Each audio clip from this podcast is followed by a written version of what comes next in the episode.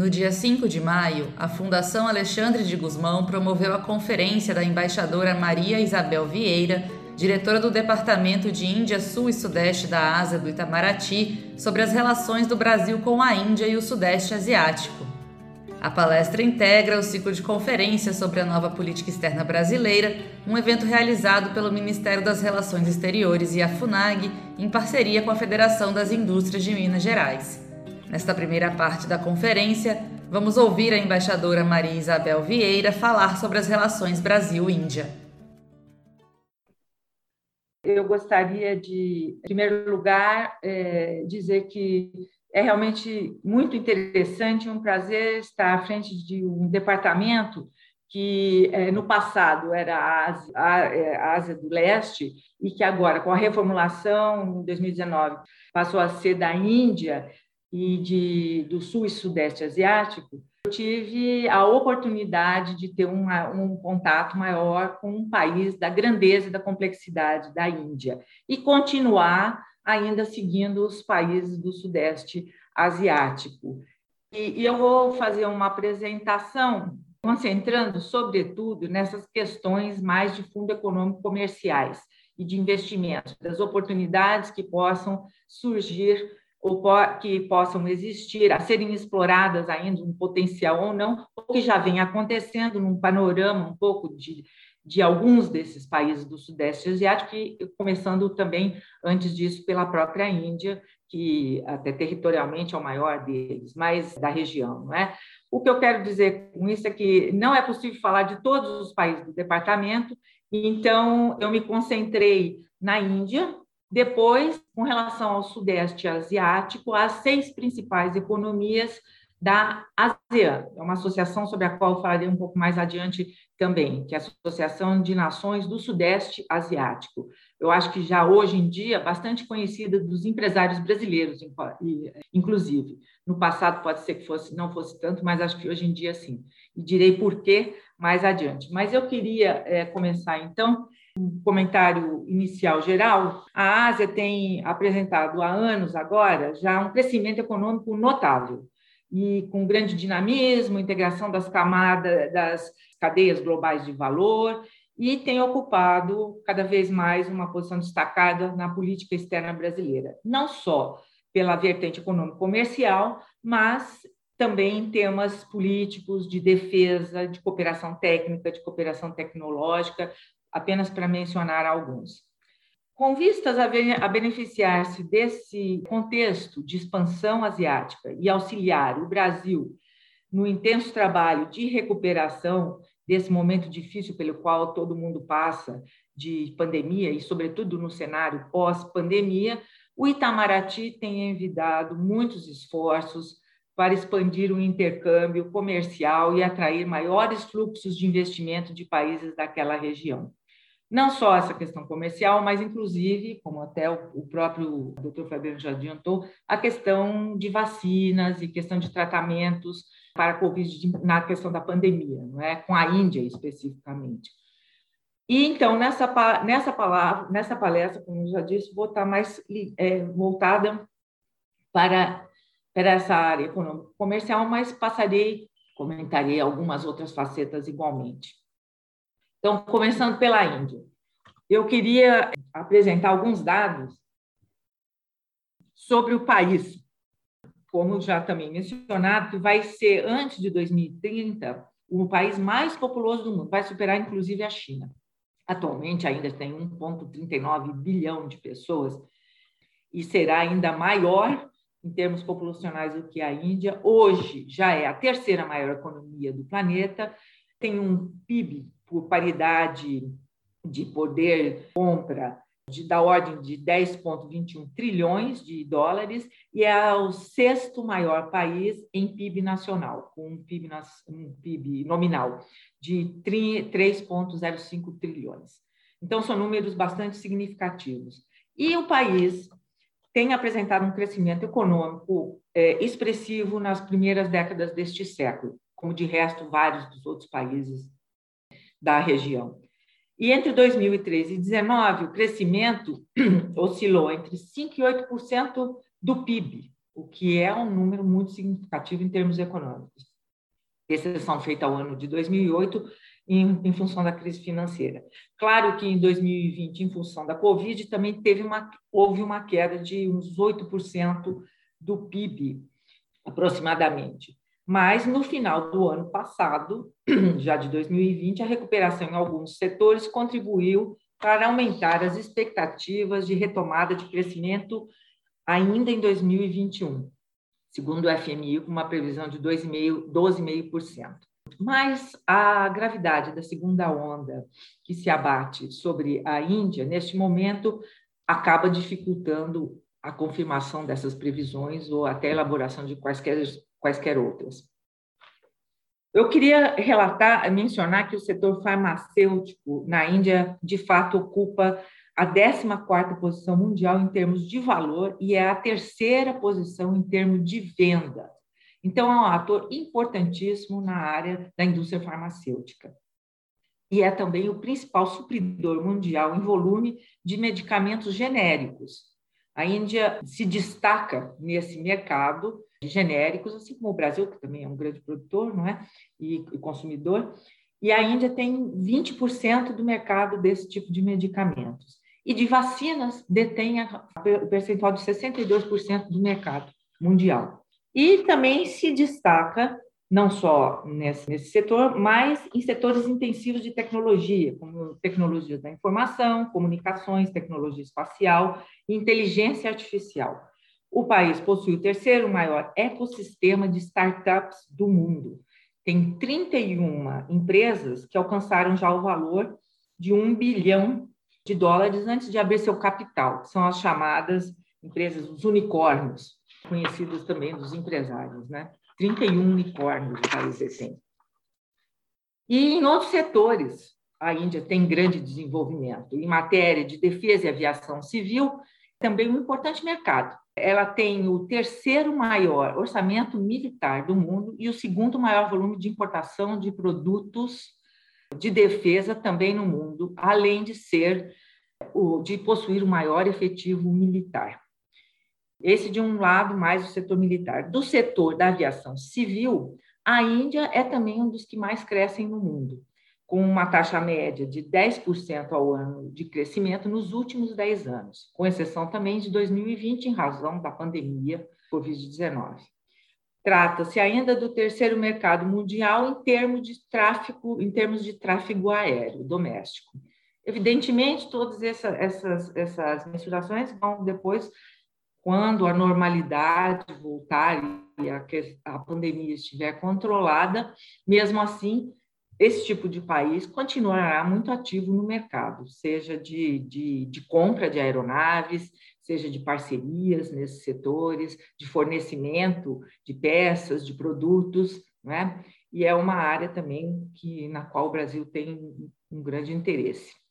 E, finalmente, para fechar esse panorama, o país é o maior, é o terceiro maior consumidor mundial de energia, que inclui carvão, petróleo e gás natural, energia eólica e solar também. É um grande importador de petróleo, porque tem uma matriz energética que está se tentando se destinar, se distanciar dessa matriz baseada em óleos, em, em, petróleo e combustíveis dessa natureza, combustíveis fósseis. Por isso, ainda hoje, de, é, cerca de 80%, por, 80 da energia que consome provém dessa, dessa matriz. Com relação, isso já dá uma, uma, apenas umas pinceladas sobre o tamanho, a magnitude e, claro, é um país muito complexo, como todos sabem, né? portanto, mercado complexo também. E isso também, os empresários, que são os atores do nosso desempenho comercial, os principais atores concretos do nosso desempenho comercial, estarão a par e, e, e devem se informar para poder usufruir e beneficiar-se do potencial que existe no mercado de tamanha magnitude como o da, da Índia. Nas relações bilaterais com, com, com o país, Vou passar agora para as relações bilaterais. Depois eu, eu me referirei à cooperação que nós mantemos no combate à pandemia. E, por fim, quero comentar um pouco sobre o potencial de comércio com a Índia. Mas nas relações hoje que temos com, com a Índia, elas foram, na verdade, estabelecidas em 1948, é, um ano depois da independência da Índia. Os nossos dois países têm fortes tradicionais laços de amizade e cooperação, e foram recentemente renovados é, e redinamizados a propósito da visita de Estado do senhor presidente da República, presidente Jair Bolsonaro, que fez em janeiro de 2020. Infelizmente, foi um pouco antes da, da questão da pandemia e a, a, a visita foi um, um grande sucesso de parte a parte, os indianos ficaram muito satisfeitos, e nossa parte, a presidência da República, o ministro de Estado, e, e, e realmente foi um, um marco na, nas relações é, bilaterais. E ele foi, o presidente Bolsonaro, na ocasião, foi convidado pelo ministro Narendra Modi, primeiro-ministro indiano, a fazer essa visita de Estado e a participar como convidado de honra de uma das comemorações mais importantes do país, que é o Dia da República, que se realiza no dia 26 de janeiro. Essa ocasião se celebra a entrada em vigor da Constituição indiana, que data de 1950. E aí, no país, ela é considerada uma segunda independência, porque existe uma outra data da Constituição e essa é a data da entrada em vigor. A outra data da independência é, é 15 de agosto, né? Mas o que eu quero dizer com isso que foi um convite muito honroso e que possibilitou a partição, a participação é, é, em nível mais elevado do Brasil, acompanhado o presidente da República, foi acompanhado de vários ministros de Estado e é, também de uma delegação de empresários importantes a, é, com interesses bastante específicos na Índia. Eu falaria disso também. Foram sete ministros de Estado que acompanharam essa visita e foram e o presidente foi recebido por as mais altas autoridades indianas, né? E teve também participação em, em eventos empresariais, café da manhã com executivos de grandes empresas indianas e, e brasileiras e também apresentou o abriu o seminário empresarial Brasil-Índia. Esse seminário foi pelo lado brasileiro organizado pela Apex, Brasil e pelo Ministério das Relações Exteriores. Foi um passo importante, é bom ressaltar isso, para a aproximação das empresas brasileiras às empresas indianas e vice-versa. Foram cerca de 400 empresários no total que participaram e startups também. E houve oportunidades assim para contatos direto, diretos do tipo business to business. Então foi bastante exitoso é, igualmente.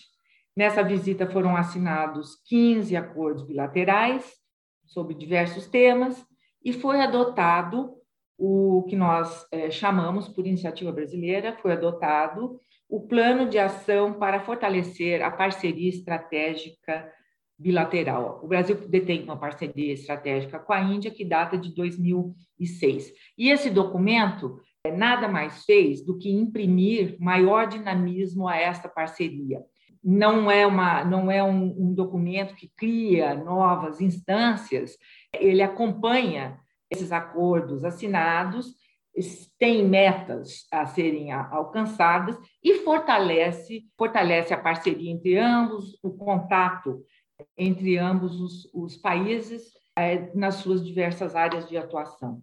Então, há com isso um acompanhamento, ou seja, não é uma visita que foram assinados é, vários instrumentos, o que é sempre importante, que depois você passará a revê-los só numa outra visita. Eles estão todos eles sendo acompanhados, apesar da, da pandemia, por meio de videoconferências, já que não se podem fazer as reuniões presenciais, mas há uma continuidade de parte a parte inclusive com a participação de outros ministérios, nossos que se ocupam de temas específicos, da, das diversas áreas do Itamaraty e, igualmente, pelo lado indiano. Né? Isso, o trabalho tem se desenrolado ao longo desse, de, desses anos, deste ano de, 2000, de 2020 e 2021, já que já estamos no mês de maio, né? Com várias técnicas e principalmente com monitor, em áreas de monitoramento de comércio, espaço exterior, segurança cibernética, ciência e tecnologia, geologia e mineração, petróleo e gás natural. existem memorandos nessas áreas e, e há um acompanhamento de grupos de trabalho também existentes e de instrumentos que, que, que figuram em áreas como essas, não é? Nós também estamos dando de nossa parte um andamento eh, e acompanhamento ao processo de internalização jurídica e operacionalização dos acordos assinados durante a visita presidencial, o que é algo importante, para que os acordos não demorem muito tempo para sua entrada em vigor. Né? Eles têm uma tramitação interna em cada país e nós acompanhamos, inclusive quando estão é, é, no Congresso Nacional, quando é o caso, e contamos sempre com a colaboração também dos parlamentares brasileiros para esse tipo de, de acompanhamento e, na medida do, do possível, aceleração dos seus trâmites. Então, nesses desses, desses instrumentos, eu gostaria de mencionar que o acordo, esse é importante, inclusive para empresários, o Acordo de Cooperação e Facilitação de Investimentos, que é chamado ACFI. Também o Acordo de Previdência Social e memorando de entendimento nas áreas de energia, mineração, ciência e tecnologia. Sobre o ACFI especificamente, eu queria ressaltar que a Índia, esse é um modelo brasileiro de acordo que é diferente daqueles acordos de investimentos tradicionais passados, não é? E é um modelo que visa a promoção de investimentos e o Brasil tenta negociar com seus parceiros vários os acordos da CFI nesses moldes, o acordo em investimentos nesses, nesses moldes definidos pelo Brasil. E a Índia é o 15º país com o qual o Brasil assinou um acordo dessa natureza. E é a maior economia e o primeiro país asiático a assinar um ACFI com o Brasil. Acho que isso também é algo a se remarcar o instrumento jurídico confere mais segurança, esse instrumento dá mais segurança jurídica aos investimentos bilaterais e permite conferir um novo impulso ao aumento do fluxo de investimentos de parte a parte dos países. Né?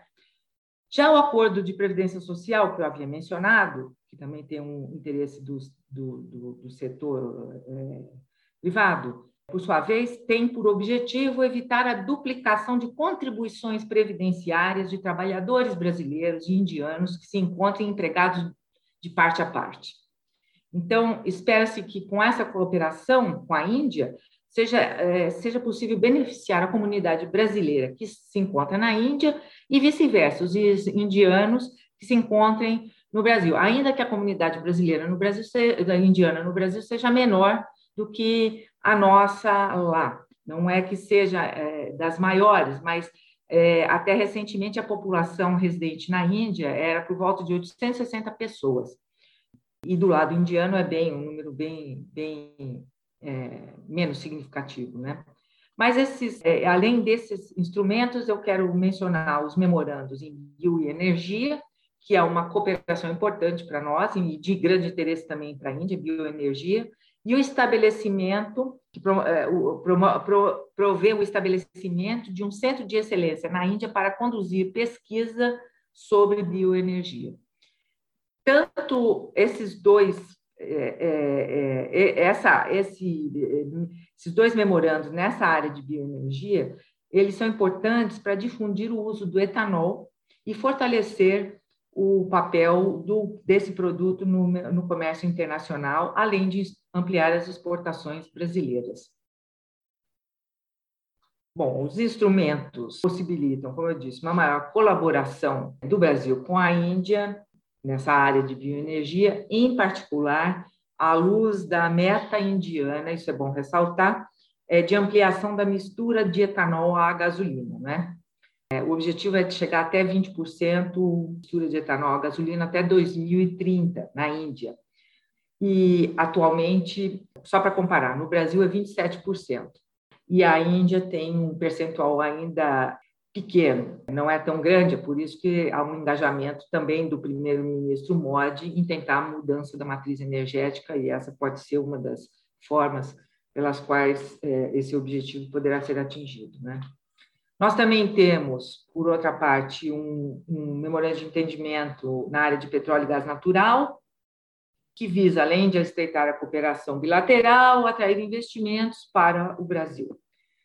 eu acho que é, é, é importante indicar, indicar também que nesse processo, essa, é, nessa, nessa área, é importante é, a abertura que hoje ocorre no mercado brasileiro de gás natural. E a Índia é um grande investidor.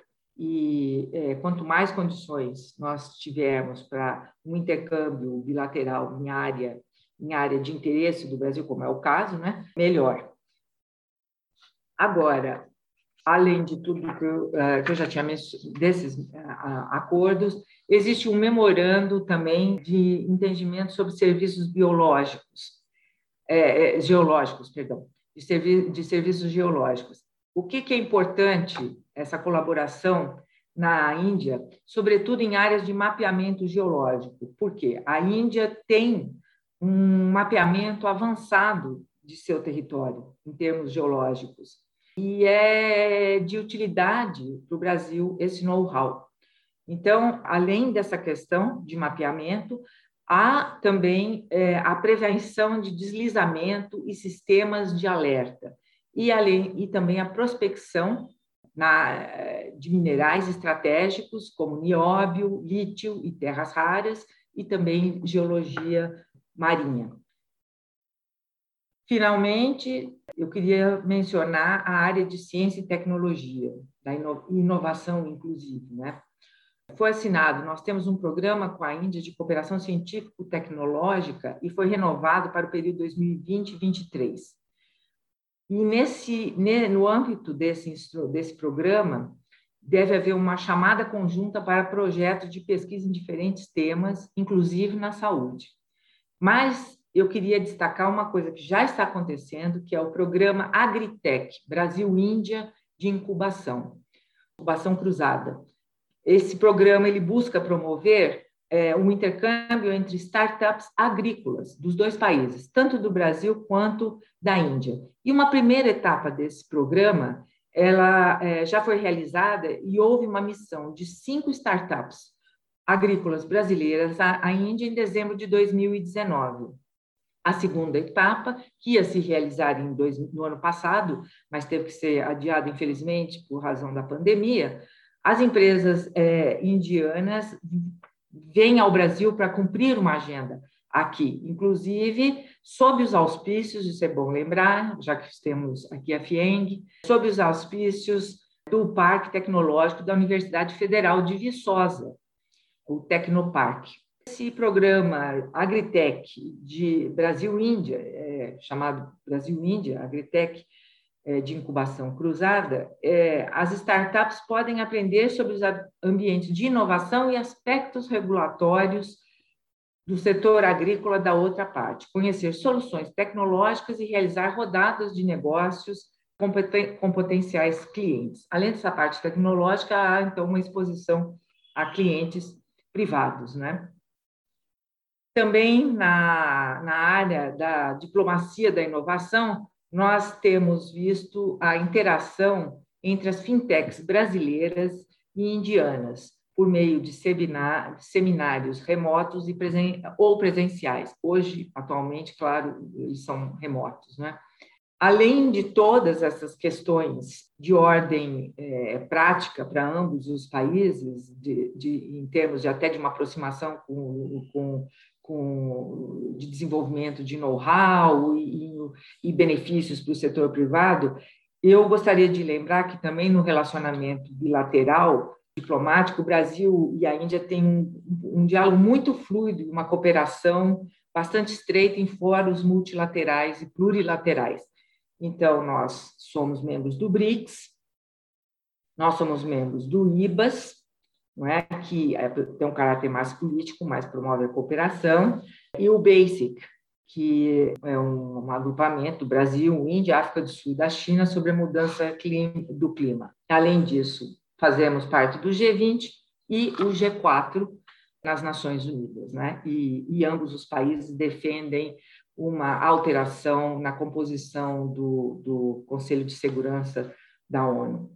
Como eu disse, eu gostaria também de falar, mencionar um pouco isso no que se passa com relação aos acordos e, e muito do que decorreu nesses últimos dois anos, inclusive em função da visita presidencial a cooperação que nós, é, é, que nós temos no combate à Covid-19. Né? Elas, as relações do Brasil nessa área de fármacos, elas já eram importantes, mas elas ganhar, ganharam ainda mais relevância ao longo da pandemia. E foi possível aos dois países estabelecer uma forte parceria nesse setor, com intensa e fluida articulação, inclusive no mais alto escalão. A Índia é tradicional fornecedora de medicamentos, insumos farmacêuticos e vacinas ao Brasil.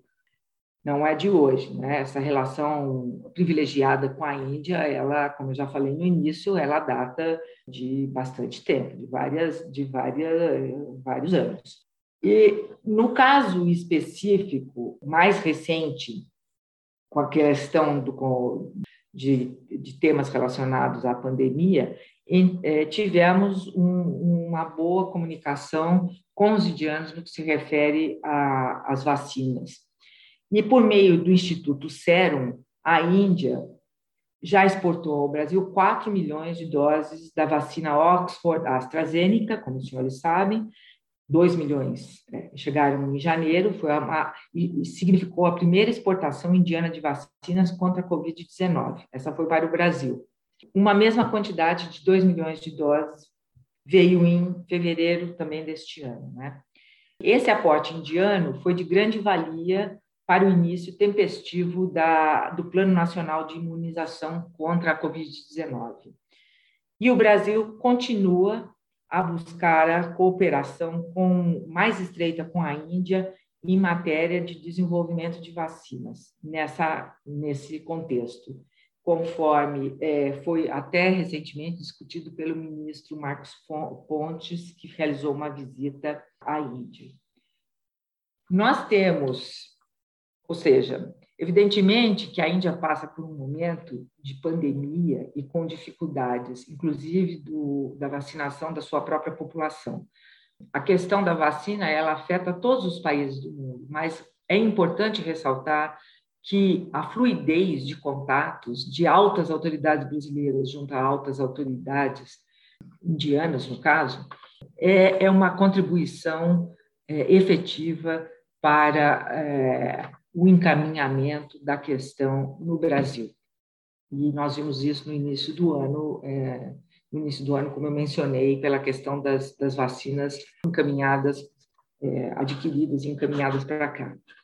Agora, com relação a temas mais específicos de comércio, o comércio é, é, uma, é uma vertente de grande relevância no relacionamento bilateral.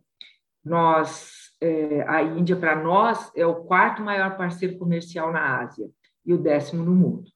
Então, como eu falei no início, é um mercado importante e é um mercado ainda a ser explorado, que ainda tem potencial de ampliação.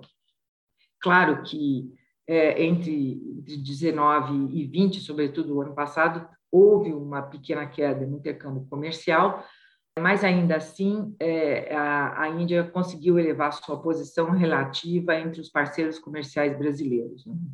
As exportações brasileiras para a Índia são ainda pouco diversificadas, mas eu devo dizer que não é uma característica simples das relações do Brasil com a Índia e com os demais países que eu vou mencionar, e os senhores saberão melhor do que eu, porque são como eu já disse, os, os, os atores concretos que estão, é, que são os que produzem, os que exportam, importam também, não é, produtos, sabem que é um pouco o perfil exportador brasileiro. O que bastante é, tomado em vários casos, não necessariamente da Índia, mas em vários casos do agronegócio, mas que eu gostaria de ressaltar que o agronegócio brasileiro é absolutamente, é, é, é extremamente desenvolvido no sentido de embutir enormes desenvolvimentos tecnológicos. Então, a concentração de produtos, exportação de produtos, de determinados produtos do agribusiness, não é mais uma visão antiga do passado, é uma visão que tem uma enorme tecnologia, tecnologia que o Brasil, inclusive, oferece para outros países, né? tem a oferecer como conhecimento. O Brasil está à frente dos, dos maiores produtores e, e, e dos maiores produtores em termos de competitividade nesse, nesse setor. Mas, de fato, há, uma pouca diversificação de, de produtos. São quatro que respondem por 75% das exportações nossas à Índia. Os principais são óleos brutos de petróleo, porque, como eu disse, a Índia tem uma necessidade de importação de fontes variadas, de fornecedores variados de, de, de desse, desse, desse combustível. Também açúcar, gorduras e óleos vegetais e ouro. As importações que nós temos da, da Índia, por sua vez, elas são mais diversificadas e são concentradas em produtos de mais alto valor agregado. 99% dos importados pertencem à categoria de manufaturados. Agora, eu queria fazer uma observação no tocante ao comércio de Minas Gerais com a Índia. Eu verifiquei que se destacam as exportações de soja, nióbio e café. E com a ampliação da importância do etanol como, na, como fonte na matriz energética indiana, em especial aquelas metas de substituição, de aumento da mistura do etanol na gasolina, que eu havia já mencionado, há uma oportunidade para aumento das exportações é, de etanol, inclusive por parte de Minas Gerais, que é importante produtor. Na verdade, o estado é o terceiro maior produtor de etanol, depois de São Paulo e Goiás. E a, sete, e a Índia é a sétima maior origem das exportações do estado e a segunda da Ásia, após a, a China. Né? O estoque sobre investimentos, eu gostaria de mencionar é, um pouco, um estoque de investimentos, que também é um setor importante, de, invest, de investimentos das empresas indianas no Brasil é de cerca de 6 bilhões de dólares, de acordo com dados oficiais da Índia. É difícil você mensurar esses dados, todos os senhores saberão, de, de investimentos. Então, nós contamos, às vezes, com informações que nos chegam por intermédio das, de nossa embaixada, das informações com as quais as autoridades locais ou os empresários locais trabalham. Né? No caso, são 6 bilhões de, de, de investimentos da Índia no Brasil. E os principais setores são infraestrutura, transmissão de energia, automóveis, químicos, defensivos agrícolas, tecnologia da informação e hotelaria. E a Índia, também outro dado importante, está entre as 10, os 10 maiores investidores estrangeiros no PPI, contando com compromissos de investimentos de 7,4 aí são reais, bilhões de reais em linhas de transmissão de energia. E eu posso mencionar eu estou falando mais de Minas Gerais, não é para excluir os outros estados, mas é porque é, esse é um seminário parceria com a FIEG, então procurei verificar alguns dados a respeito do importante estado de Minas Gerais, em várias áreas. E em Minas, algumas empresas indianas estão presentes, eu gostaria de citar Indalco, que é o grupo Aditia Birla, que é de alumínio, ArcelorMittal e Aperam, que é em é, é, produtos de aço. A SAE Towers, Energia, a Intelix Brasil e Infosys Tecnologia da Informação, ACG e Lupin Farmacêutico. Então, farmacêuticos também têm uma presença na, em Minas Gerais e fora em outros setores, em outras partes do Brasil. Né? Então, as empresas brasileiras, do modo contrário, têm investimentos na Índia também, e são em torno de um bilhão de dólares. Também, de acordo com dados ainda extraoficiais, até do governo do, do lado indiano.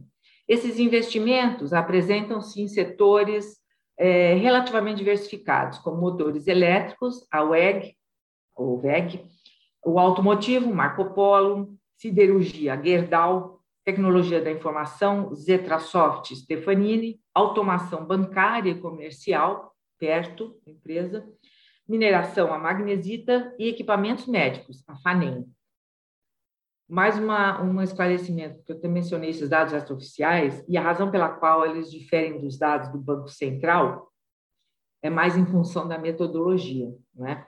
E é, os dados do Banco Central, mas esses já contabilizados, que estoques de investimentos são de 42 milhões no Brasil, na Índia, e o estoque de investimentos deles no Brasil, 2,06 bilhões da Índia no Brasil em 2019. Eles estão sempre um pouco mais atrás do período atual, né?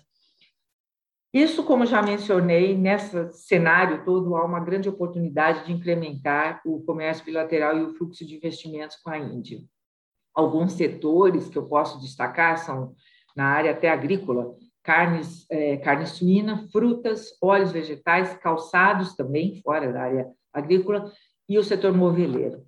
E também temos espaço em outras áreas, no, no aumento de comércio de produtos de defesa, no contexto da modernização, em curso das Forças Armadas Indianas e do petróleo, que já é o principal produto exportado pelo Brasil para a Índia. 40% das exportações anuais brasileiras são é o dado desse desse desse do valor desse produto exportado.